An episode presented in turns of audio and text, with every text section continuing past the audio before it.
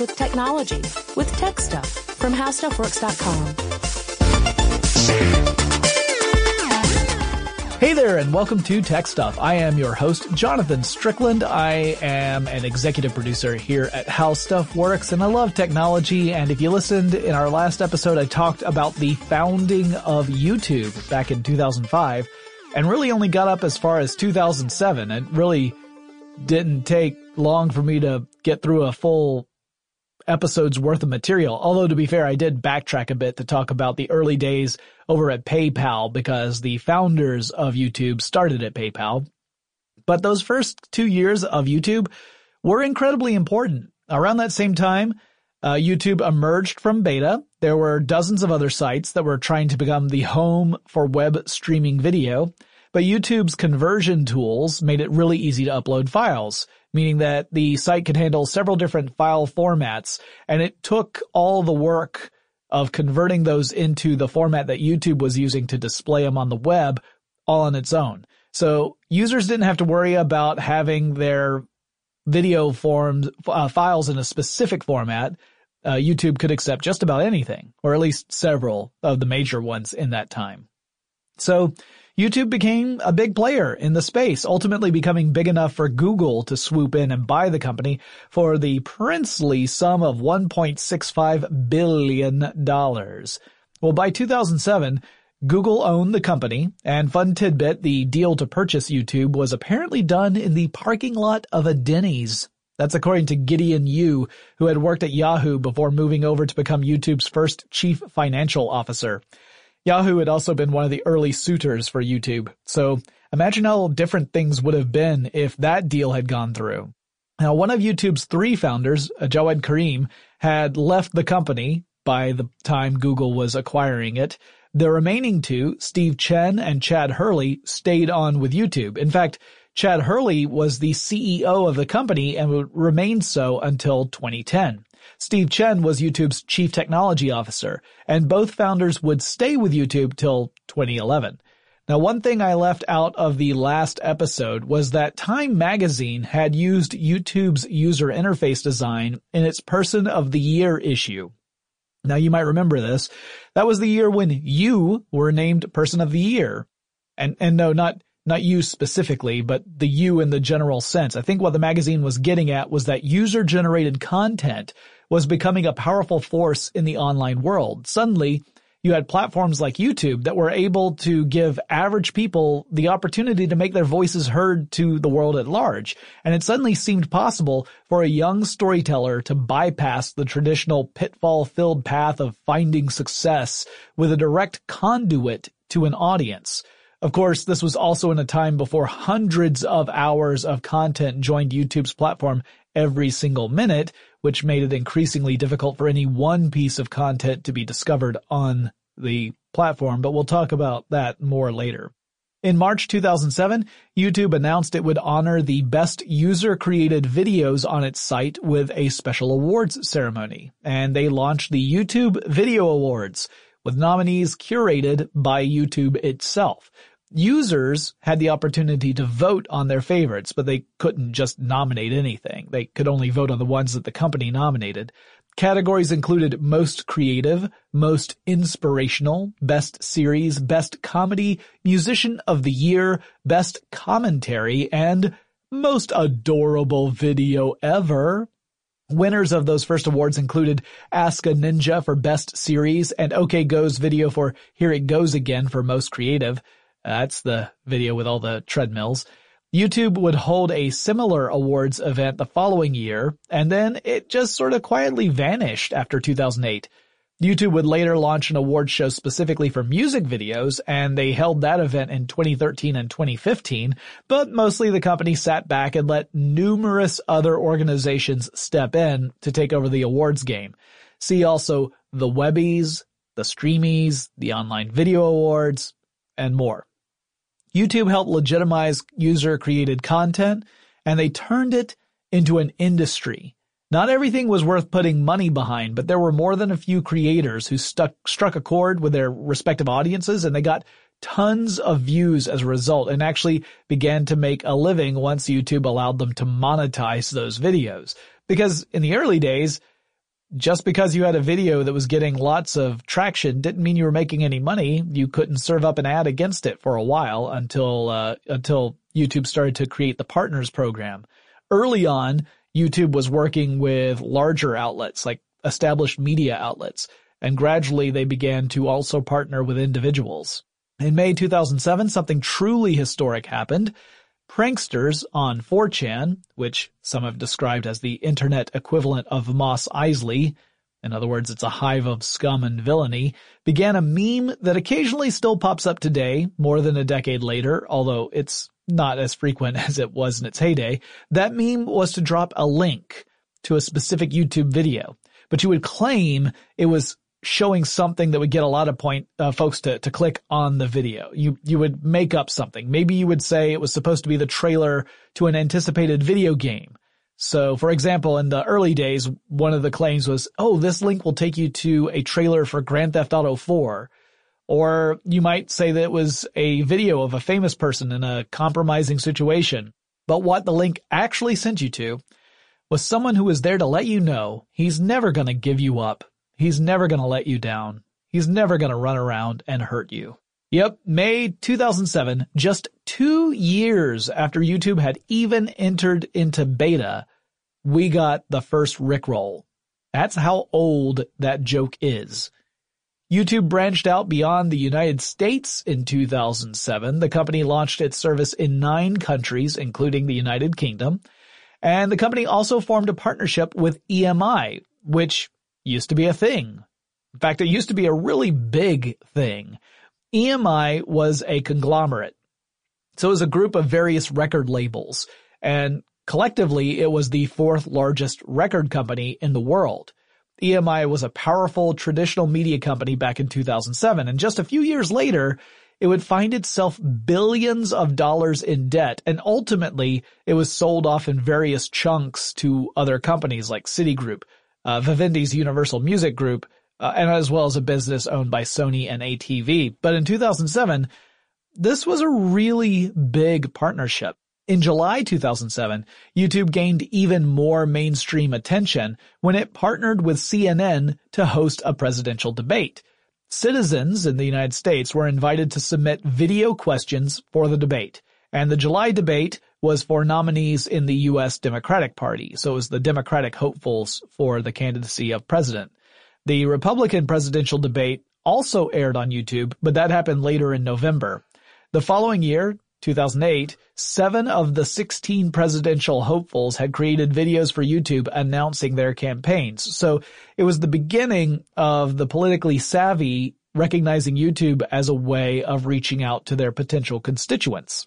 According to The Telegraph, YouTube began receiving 10 hours worth of video every minute. Today that number is more like 400 hours uploaded every minute. It's literally impossible to watch everything on YouTube because by the time you finish watching even a short video, hundreds or even thousands of other videos have joined the platform. Now, I mostly say this to get it out of the way, since otherwise this episode and the next one would have every other fact be a boost in the number of hours uploaded every minute. I'd say, well, by now it was 40 hours every minute or 80 hours every minute, and that just gets tedious. I'll end some episodes with uh, some other interesting statistics about YouTube usage, but for now let's get back to the history of the company. Before we say goodbye to 2007, I thought it might be fun to mention some of the videos that got the most traction that year, and I'll do this for the following years as well. At the tail end of the year, the first episode of Drunk History went up on YouTube. And if you're not familiar with the concept, inebriated people, typically comedians, try to relate some moment of historical significance to the host of the show. And their stories are intercut with reenactments of that historical event with characters lip syncing to the voiceover to comedic effect. It's actually a pretty funny series. One infamous video that went up that year was the Leave Britney Alone video clip in which Chris Crocker tearfully admonished the press for hounding his beloved Britney Spears. Numerous parodies of his video would follow. Will Ferrell got a lot of views with a sketch that went up on YouTube, the landlord sketch in which he faced off against a very young very tiny landlord who took no crap. Uh, this was also the year that Andrew Meyer gave us the phrase, don't tase me, bro. Oh, and in 2007, we also learned about a particular type of precipitation, aka chocolate rain, thanks to Mr. Tay Zonday. The video from that year which has received the most views over time is I'm a Gummy Bear, which I had never heard of before, and yet it is the most viewed video from 2007 over time, not necessarily just within that year. It's a novelty song. Uh, it's received more than 1 billion views at this point, although it took a long time for it to accrue that many. Uh, oh, also in 2007, before I finish, uh, one other thing happened. Uh, a baby named Charlie bit a kid's finger. In 2008, YouTube formed partnerships with big media companies like CBS, MGM, and Lionsgate in an effort to become more of a competitor in branded entertainment. YouTube was trying to compete against a rising star in branded media online called Hulu. Later on, it would be Hulu and Netflix, and then later still Hulu, Netflix, and Amazon Video. The agreement allowed these various studios to upload full-length films or television shows onto YouTube.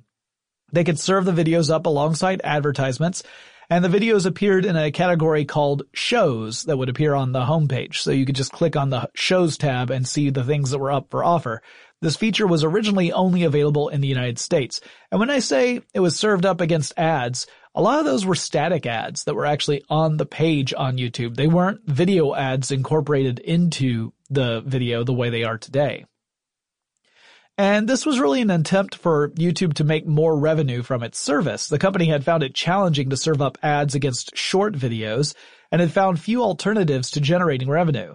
In fact, according to many sources, the cost of bandwidth and storing all those videos in the first place was much more than the revenue generated by the company. It was a money losing proposition.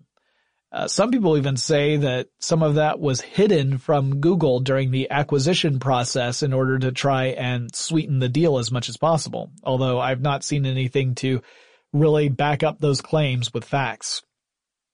Also in 2008, YouTube was awarded a Peabody. Now the Peabody Awards, named after philanthropist George Peabody, are meant to honor powerful and enlightening stories in media like television and radio. YouTube received a Peabody in 2008 because the site's design allowed users around the world to upload video directly to the platform, bypassing other hurdles, and thus the Peabody Award said that YouTube was promoting democracy by giving voices to the voiceless. Over the summer of 2008, hardware manufacturers began to incorporate YouTube directly into their products. The Sony Bravia television set released in June 2008 had a YouTube feature incorporated into it, giving Bravia owners the option to watch YouTube videos directly on their television sets. In July, TiVo followed suit and built YouTube functionality into its digital video recorders. In December 2008, YouTube launched a new landing page for high definition video. The company had been rolling out HD video capabilities over the course of about a month and went live with its new landing page in mid-December.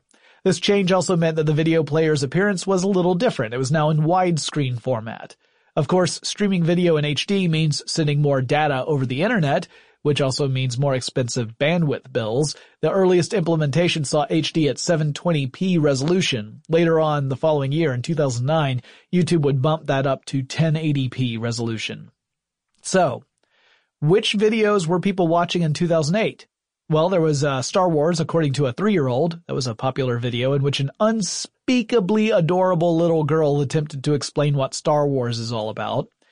And pretty much gets it right as far as I'm concerned. People started watching a video channel featuring a character called Fred Figglehorn, a high-pitched manic little child character played by not a little child person his frantic videos struck a chord, and in the following year, his channel would become the first to hit 1 million subscribers on YouTube. Uh, I didn't really get the appeal because I found it a little too manic and high-pitched and crazy, and I'm old. A video in which 200 people froze in place at New York City's Grand Central Station got a ton of views, and it also helped push the concept of flash mobs into the public consciousness. So you have that to blame partially. Thankfully, we've mostly moved on from that idea at this point. And those were the big ones for 2008. Now, I've got a lot more to say about these middle years of YouTube, but before I jump into the next section, let's take a quick break to thank our sponsor.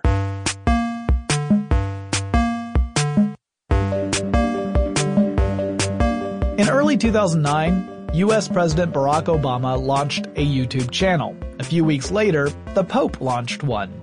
YouTube was quickly becoming an outlet for leaders, celebrities, and others to speak to a potentially large global audience, and it was a way to become relate- relatable to the average person, or at least the average person who was using YouTube.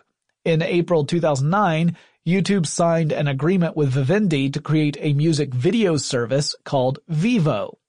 Vevo would distribute official music videos on YouTube in an effort to sidestep the piracy issues companies had encountered over the last few years. So you could actually watch official music videos instead of seeing someone who had shot a video off of their television or otherwise pirated the content and uploaded it under their own channel. And it gave people an authorized source for that kind of content. According to Fast Company, YouTube was serving up more than 1 billion video views per day by October 2009. But also according to various sources, at this point, YouTube still had yet to turn a profit. Fast Company cites analysts who estimated YouTube had earned about $240 million from ad revenue in 2009, which is a healthy chunk of change, no doubt about it, but those same analysts said that YouTube's expenses in storing and streaming that video were probably closer to $700 million. So spending $700 million to make $240 million, yikes. But don't worry, there's always money in the banana stand. Also in October 2009, the British broadcast channel Channel 4, uh, not part of the BBC, but Channel 4, signed a deal with YouTube that had the streaming service offering up full-length episodes of Channel 4 shows shortly after they aired on television. The deal involved an undisclosed ad revenue sharing deal and was set to last for three years. YouTube said it was the first deal that saw a broadcaster engage in a comprehensive catch-up TV strategy on the platform. And the first episodes found their way onto YouTube in early 2010. So catch-up TV, the concept is that you can see the episodes that you would have missed otherwise. Maybe you were out of the house, you didn't have a DVR. Uh, it's a pretty simple concept, but it was a big deal for this to happen back in 2009. It actually set the stage for that happening on a grander scale later on. Also included shows like Peep Show, which uh, stars Mitchell and Webb, two of my favorite comedians from England. All right. So some of the videos that got a lot of views in 2009 uh, included OK Goes here uh, here He goes again treadmill video. That one got a lot of views in 2009 even though it previously had had uh, debuted, but it was one that really struck a chord. It was one of those that kind of it was almost like a sleeper video that took off uh, a while after it had hit YouTube. And it really set a bar for the band that they have surpassed a few times since then. They've become known for their very creative and sometimes head-scratchingly complicated music videos. Another popular one from 2009 was Susan Boyle on Britain's Got Talent. You might remember her singing a song from Les Miserables that brought the house down. We also got to enjoy the effects of anesthetic on a young kid in the video David After Dentist. That kid by this point is a teenager, and I wonder if he still gets plagued by people saying, how many fingers do you have, David? Another popular video featured a couple named Jill and Kevin, and they danced down the wedding aisle with their entire wedding party in a choreographed number that ended up inspiring tons of other videos and an episode of The Office. So, I mean, who can ask for more? You get married and the way you take the aisle ends up becoming a plot point for a hit sitcom. That's pretty impressive. So let's move on up to 2010. In January of that year, YouTube first began to offer up movies for rent on its service. This put it into more direct competition with services like Netflix, Hulu, and iTunes. YouTube began with movies that were getting buzz at the Sundance Film Festival, opening up the chance for people to see movies that they might not otherwise get a chance to see if they didn't get a wide theatrical release. The service would gradually grow to include more mainstream films. And in fact, you can still do this today. You can rent films on YouTube. Although I find that a lot of people aren't aware of that. They just didn't even realize that that was a service that was available on YouTube. YouTube implemented a site redesign in March 2010, the first of several really. Their goal was to try and keep visitors on the YouTube platform longer. Because if you stay longer, you watch more videos. Watching more videos meant generating more ad revenue. The redesign removed some clutter from the homepage, reducing the number of links visible on the screen by half. There were new playlist tools that were designed to help users binge videos and hop around more easily so they'd have fewer reasons to just bounce after watching a video. And YouTube also simplified the way you would rank videos. So you might not remember this, but back in the old days at YouTube, you could actually give a video a rank between one and five stars.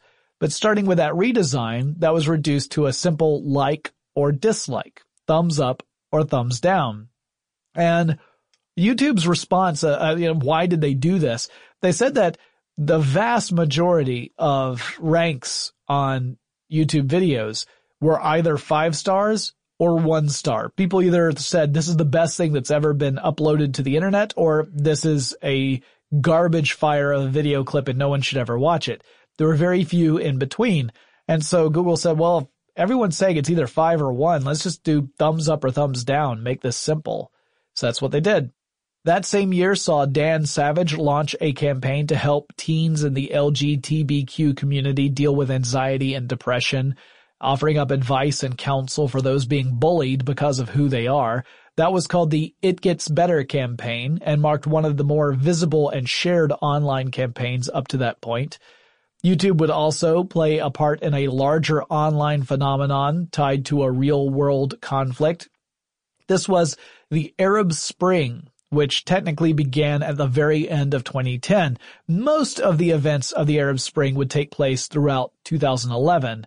Uh, from 2010 to 2012, these events were unfolding with most of them again being in 2011, but there were various protests and demonstrations in Arabic nations in the Middle East and North Africa that were all part of this Arab Spring. It began in Tunisia and spread from there as people throughout the region began to resist what they saw as oppressive regimes. Online platforms like YouTube served as an outlet for people in those countries to tell their stories to the larger world. Others included Twitter and Facebook, which were really instrumental for that purpose. An event that shook things up at YouTube was Chad Hurley stepping down as CEO. The co-founder of the site had been in a leadership position since before the Google acquisition. Hurley moved to a more supporting advisory role, and Salar Kamangar stepped in to become the new CEO of the company. Now, Kamangar came from Google. In fact, he was employee number nine over at Google. He had graduated from Stanford University, and he had a degree in biological sciences, which I admit is not exactly the field I'd expect for a tech company executive to possess. Uh, I'm not exactly sure. I, I'd love to hear more about his story to find out how he was pulled into Google and what his contributions were. I mean, I assume he also had a lot of education in uh, other sciences to make him a very valuable addition to Google's team, especially to become employee number nine. But biological sciences doesn't really jump to mind when I think of Google, the search engine. He would remain CEO of YouTube for a few years. He would step down to take more of a senior vice president role with YouTube and Google in 2014, but we'll talk more about that in our next episode. Hurley co-founded a clothing company called Halaska, but stuck with YouTube for a while longer, and by a while I mean less than a year, and I'll get to that in just a second.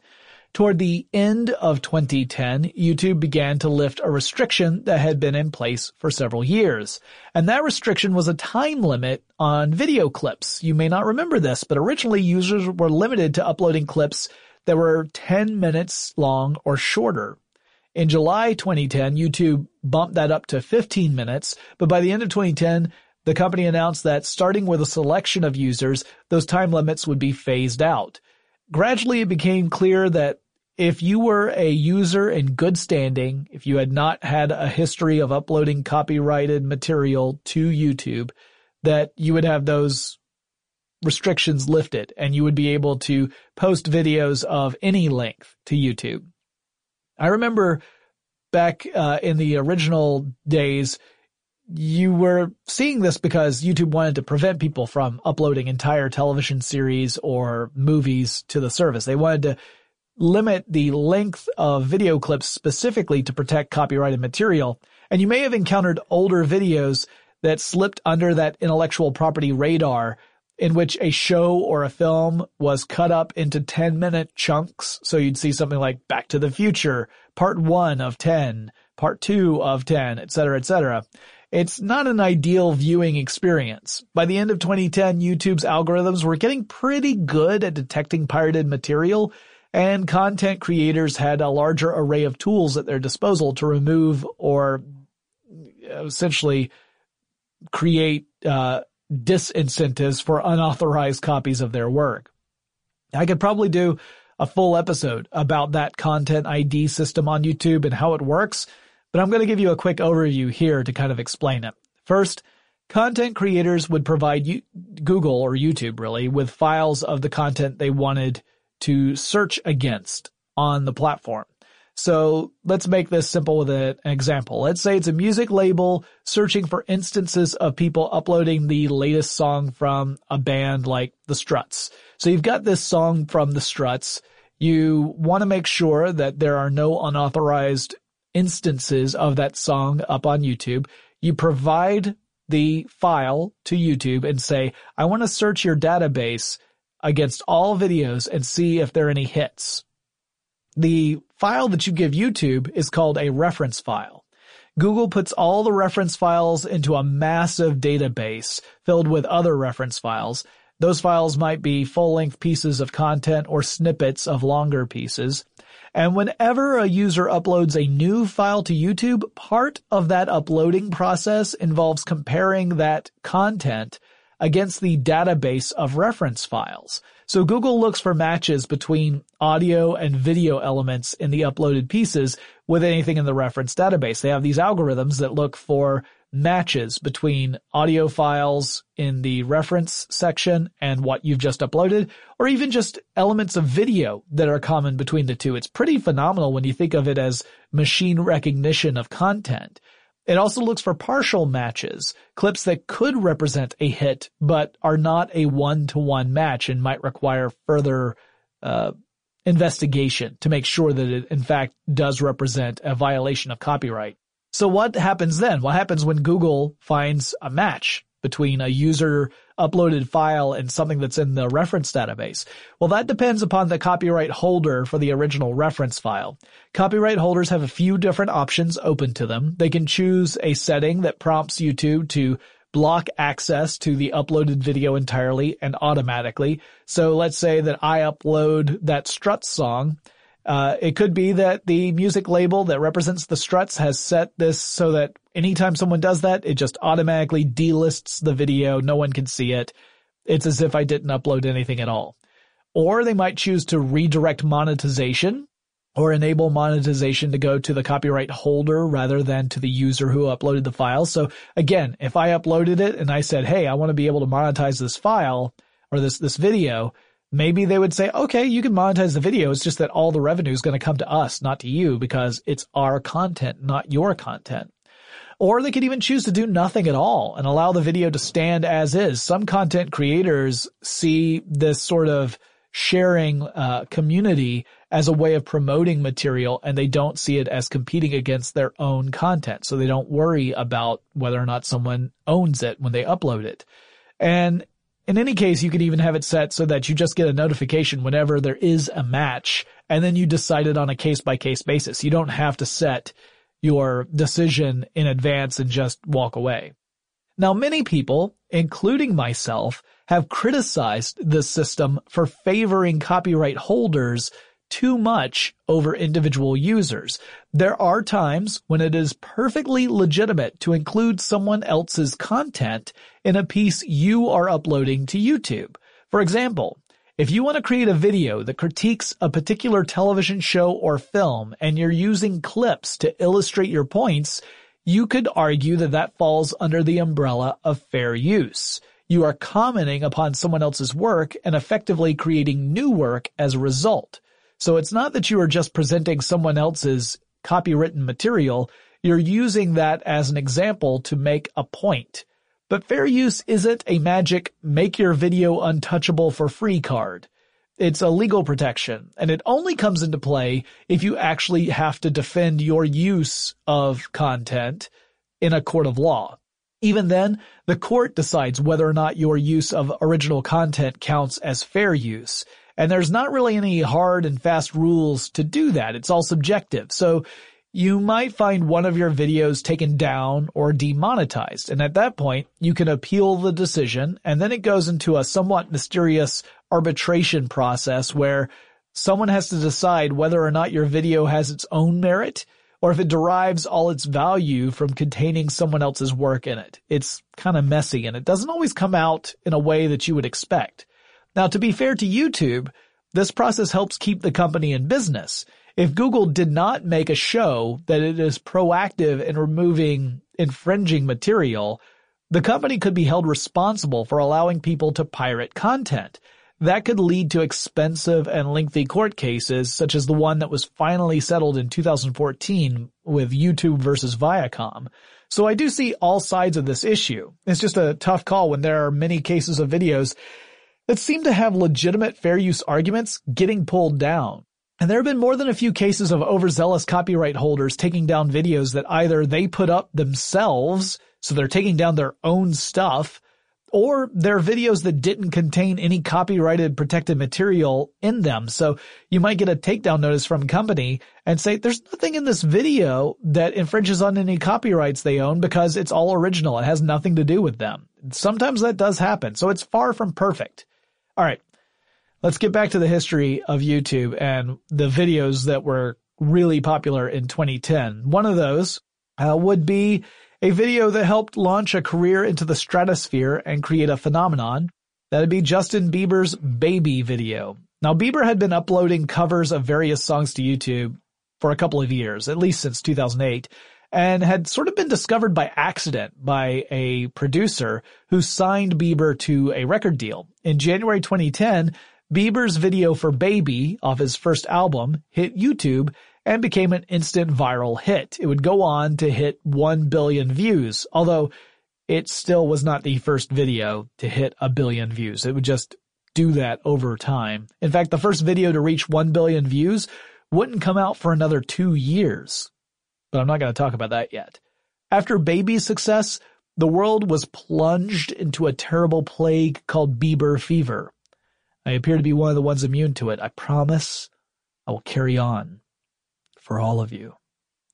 Other big videos that year included the infamous Bed Intruder song, Hide Your Kids, Hide Your Wife. The video saw Antoine Dodson's interview on a local news station auto-tuned into a song, which inspired a string of various auto-tuned videos, including entire channels dedicated to editing videos and putting auto-tuning behind them. It would also inspire the theme song for the Netflix show The Unbreakable Kimmy Schmidt later on.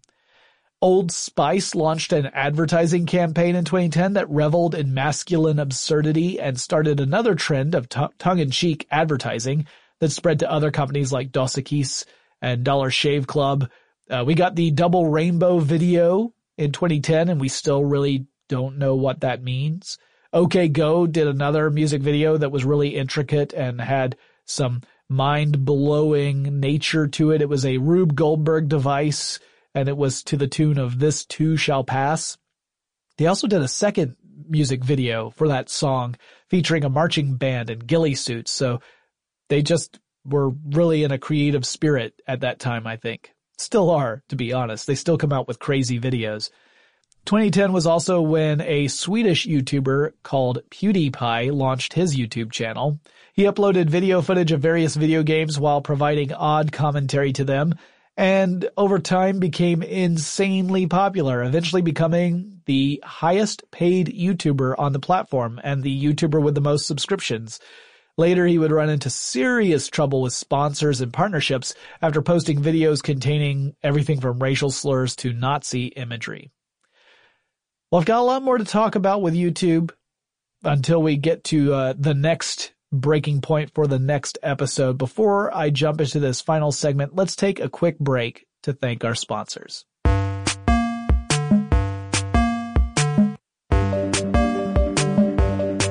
In 2011, YouTube introduced its Live feature, allowing users to broadcast live videos from a web camera or smartphone. Smartphones were well on their way to transforming the online experience. More people were relying on their mobile devices to access the web, and certain types of content, like video, were more conducive to that, though it took a little while for cellular networks to get fast enough to really make it a good experience. These days, I think 70% of all traffic to YouTube comes from mobile devices. So obviously transformative as far as the way we consume content off the internet. The live feature not only gave people the chance to broadcast any mundane thought they might have to the world at large, a la Twitter, but also opened up the doors to user-generated news coverage. Anyone with a YouTube account and a compatible device could stream video to the platform, giving the world a first-hand glimpse into events anywhere. Forget a surveillance state. Now we live in a world where, in many places, practically everybody has quick access to a camera and a live feed to the world at large.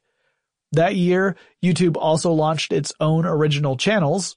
The company acquired the Next New Networks, uh, a programming distributor and aggregator. Next New Networks was a company that partnered with content creators to give them more visibility and give videos a better chance of hooking an audience. YouTube was getting more serious about developing programming channels and platform specific networks. Uh, this was a push to move away from one-off successful viral videos and to build more sustainable channels that could earn views across a channel's worth of videos, not just depend upon lightning in a bottle. The company continued to redesign its homepage and interface in an effort to encourage even more time spent on the site. By the end of 2011, more than 3 billion videos were being watched every day. And while the site had started up in the good old US of A, by 2011, more than 70% of all traffic came from outside the United States. They were closing in on 1 billion active users and they would hit that goal before too much longer. The site had also created localized versions for 25 different countries in 43 different languages. It was a juggernaut and it was only going to get bigger. In the spring of 2011, YouTube software engineer James Zern gave a peek behind the curtain and explained that the vast majority of YouTube's traffic focused on a relatively small number of videos. Specifically, he said 30% of the videos on YouTube demanded most of the traffic, with the remaining 70% remaining relatively unseen. Now that brought up some other questions, such as how could YouTube turn a profit with such a business model? Because if your company resources are earmarked to transcode and store videos, and 70% of the videos you are using that effort on are never really being watched, only 30% are really getting any traffic, how could you make money off of advertising? One other thing that happened in 2011 was the launch of Google Plus, Google's attempt to create a social platform akin to Facebook. Eventually that platform would have a really big impact on YouTube and it was not a positive one, but we'll learn more about what happened in the following episode. 2011 was also the year that the two remaining co-founders at the company, Chad Hurley and Steve Chen, would leave YouTube. Keep in mind that co-founder number three, Jawed Karim, had left just after the Google acquisition, right around that time. The two of them founded a new company called Avos Systems, AVOS. It was a startup incubator. In other words, they created a company that could help other tiny startup companies get some momentum and grow. They would work together at Avos until 2014. And at that point, Avos kind of shed its incubator status and transformed into one of the companies it had been developing, specifically a company called Mixbit. This was a mobile video platform and it was Chad Hurley's passion. Hurley became the head of Mixbit and Chen would depart. He would go on to join Google Ventures as an entrepreneur in residence. Which sounds like a pretty sweet title in my mind. That marked the end of 15 years of those two friends working together on the same projects. So it was the end of an era. But I know what you're asking. What were the really big videos of 2011, right? Well, the most viewed video of that year was a bit of a vanity project. It was a music video of an original song featuring a young woman named Rebecca Black. And if that name doesn't ring a bell, then you may not be down with Friday. Yep, 2011 was when the song Friday hit YouTube and became a huge viral sensation. People loved making fun of it, including Stephen Colbert, who performed a moving rendition of the song on television. Personally, while I think the song is pretty much vapid and silly, and the video also very silly, it was a birthday present. If my parents had had the money to give me that kind of a gift when I was a kid, you better believe I would have asked for it. I just lived in a, or grew up in a, in an era where you didn't have to worry about your goofy birthday wishes being broadcast to the world at large and then being held up as a, a thing of ridicule. Uh, that being said, it is, it is remarkably bad. Other videos that were popular in this time included one in which a, a dog was being teased about food, like a sandwich. The video included a voiceover to give us the dog's reactions, which mostly involved being really sad that the dog's owner claimed to not only have either thrown away or eaten a lot of food, but even gone so far as to give a sandwich to the cat. There's a cute video of twin babies having a babbling conversation with one another. Gets pretty intense. The Nyan cat debuted in 2011 and infected our brains with an inane song along with rainbows and Pop Tarts. There was a Volkswagen commercial featuring a kid using the Force Star Wars style that got a lot of views. And this brings me to the point where I mentioned that YouTube is kind of remarkable because it's a place where people will go and seek out commercials. Whereas in nearly every other venue you can imagine, people go out of their way to try and avoid watching commercials.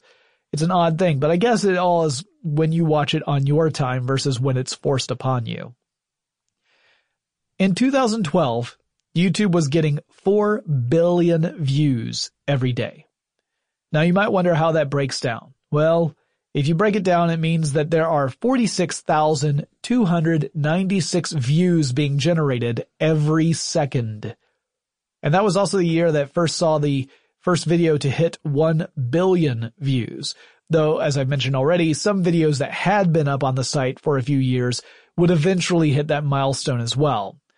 The video was, as I'm sure most of you know, the music video for Gangnam Style by the artist Psy. Now this was a real sensation with tons of references and parodies to follow, but the music video itself is just an incredibly absurd and surreal series of scenes set to infectious music. It's a video of excess and silliness, and it played right into YouTube's sweet spot for videos that have wide, shareable appeal. It's the sort of thing people would watch and then immediately send to their circle of friends, who would then watch it again, and then would send it to their circle of friends and so on and so forth. Now at the beginning of 2012, CEO Salar Kamangar said that the third wave of mass media was breaking, and he identified the first two waves as the era of broadcast television and then the era of cable television. Now, he said, was the era of online video, in which more niche subjects would receive attention and promotion. So while we saw cable channels pop up around focused subjects like food or animals or science, these online videos could get even more granular than that. They could cater to a smaller but passionate viewer base. At least that was the hope. And YouTube put some money behind that prediction. Quite a bit of it, in fact. YouTube partnered with content creators and formed about 100 premium content channels. The company poured around $100 million into that effort to both form and promote those channels, followed by another $200 million later on in an uh, investment in advertising and marketing, courtesy of Google. Now, some of those channels featured celebrities, some featured YouTubers who had become popular through their own channels, and some were partnerships with existing companies. All of the channels received investment on some level from YouTube to produce their shows. A few famous ones included SourceFed, which was founded by Philip DeFranco and had a lot of notable folks work there for a while. Eventually that would get, uh, adopted or, or acquired really by Discovery Communications. There was Geek and Sundry, which is a nerd culture channel helmed by actress Felicia Day and has other people like Wil Wheaton in it. Um, there's another early launch. There were some channels that were part of uh, the initial launch that are still around and thriving. Geek and Sundry is one of those. That one's still around. SourceFed, after it was acquired by Discovery Communications, was eventually and effectively shut down and dissolved, kind of absorbed into the rest of Discovery Communications online digital efforts. Some of those premium channels just sort of faded away without much warning or lamentation. Now there's so much more to talk about with YouTube, but I feel this is a good place to end here at sort of the beginning of 2012 when the premium channels were first announced. In our next episode, we're going to explore how Google made the decision to unite YouTube and Google Plus logins how that move completely backfired on the company, how the YouTube Kids app went off the rails, and lots more weird stories about the third most popular website in the world. So I hope you join me for that. If you guys have suggestions for topics I should cover in future episodes of Tech Stuff, you should write me. My email address for the show is techstuff at howstuffworks.com, or you can drop a line on Facebook or Twitter. The handle of both of those is techstuffhsw. Let me know if there's a topic you want me to cover or a guest you want me to have on the show, anything like that. Drop me a line and tell me. If you want to watch me record these shows live, go to twitch.tv slash techstuff. You'll find a schedule there. You can go over and join and be part of the chat room and uh, watch as I fumble my way through all of the history of technology from the dawn of time up until last Wednesday. And, uh, it's pretty exciting stuff. I look forward to seeing you there and I will talk to you again about YouTube really soon.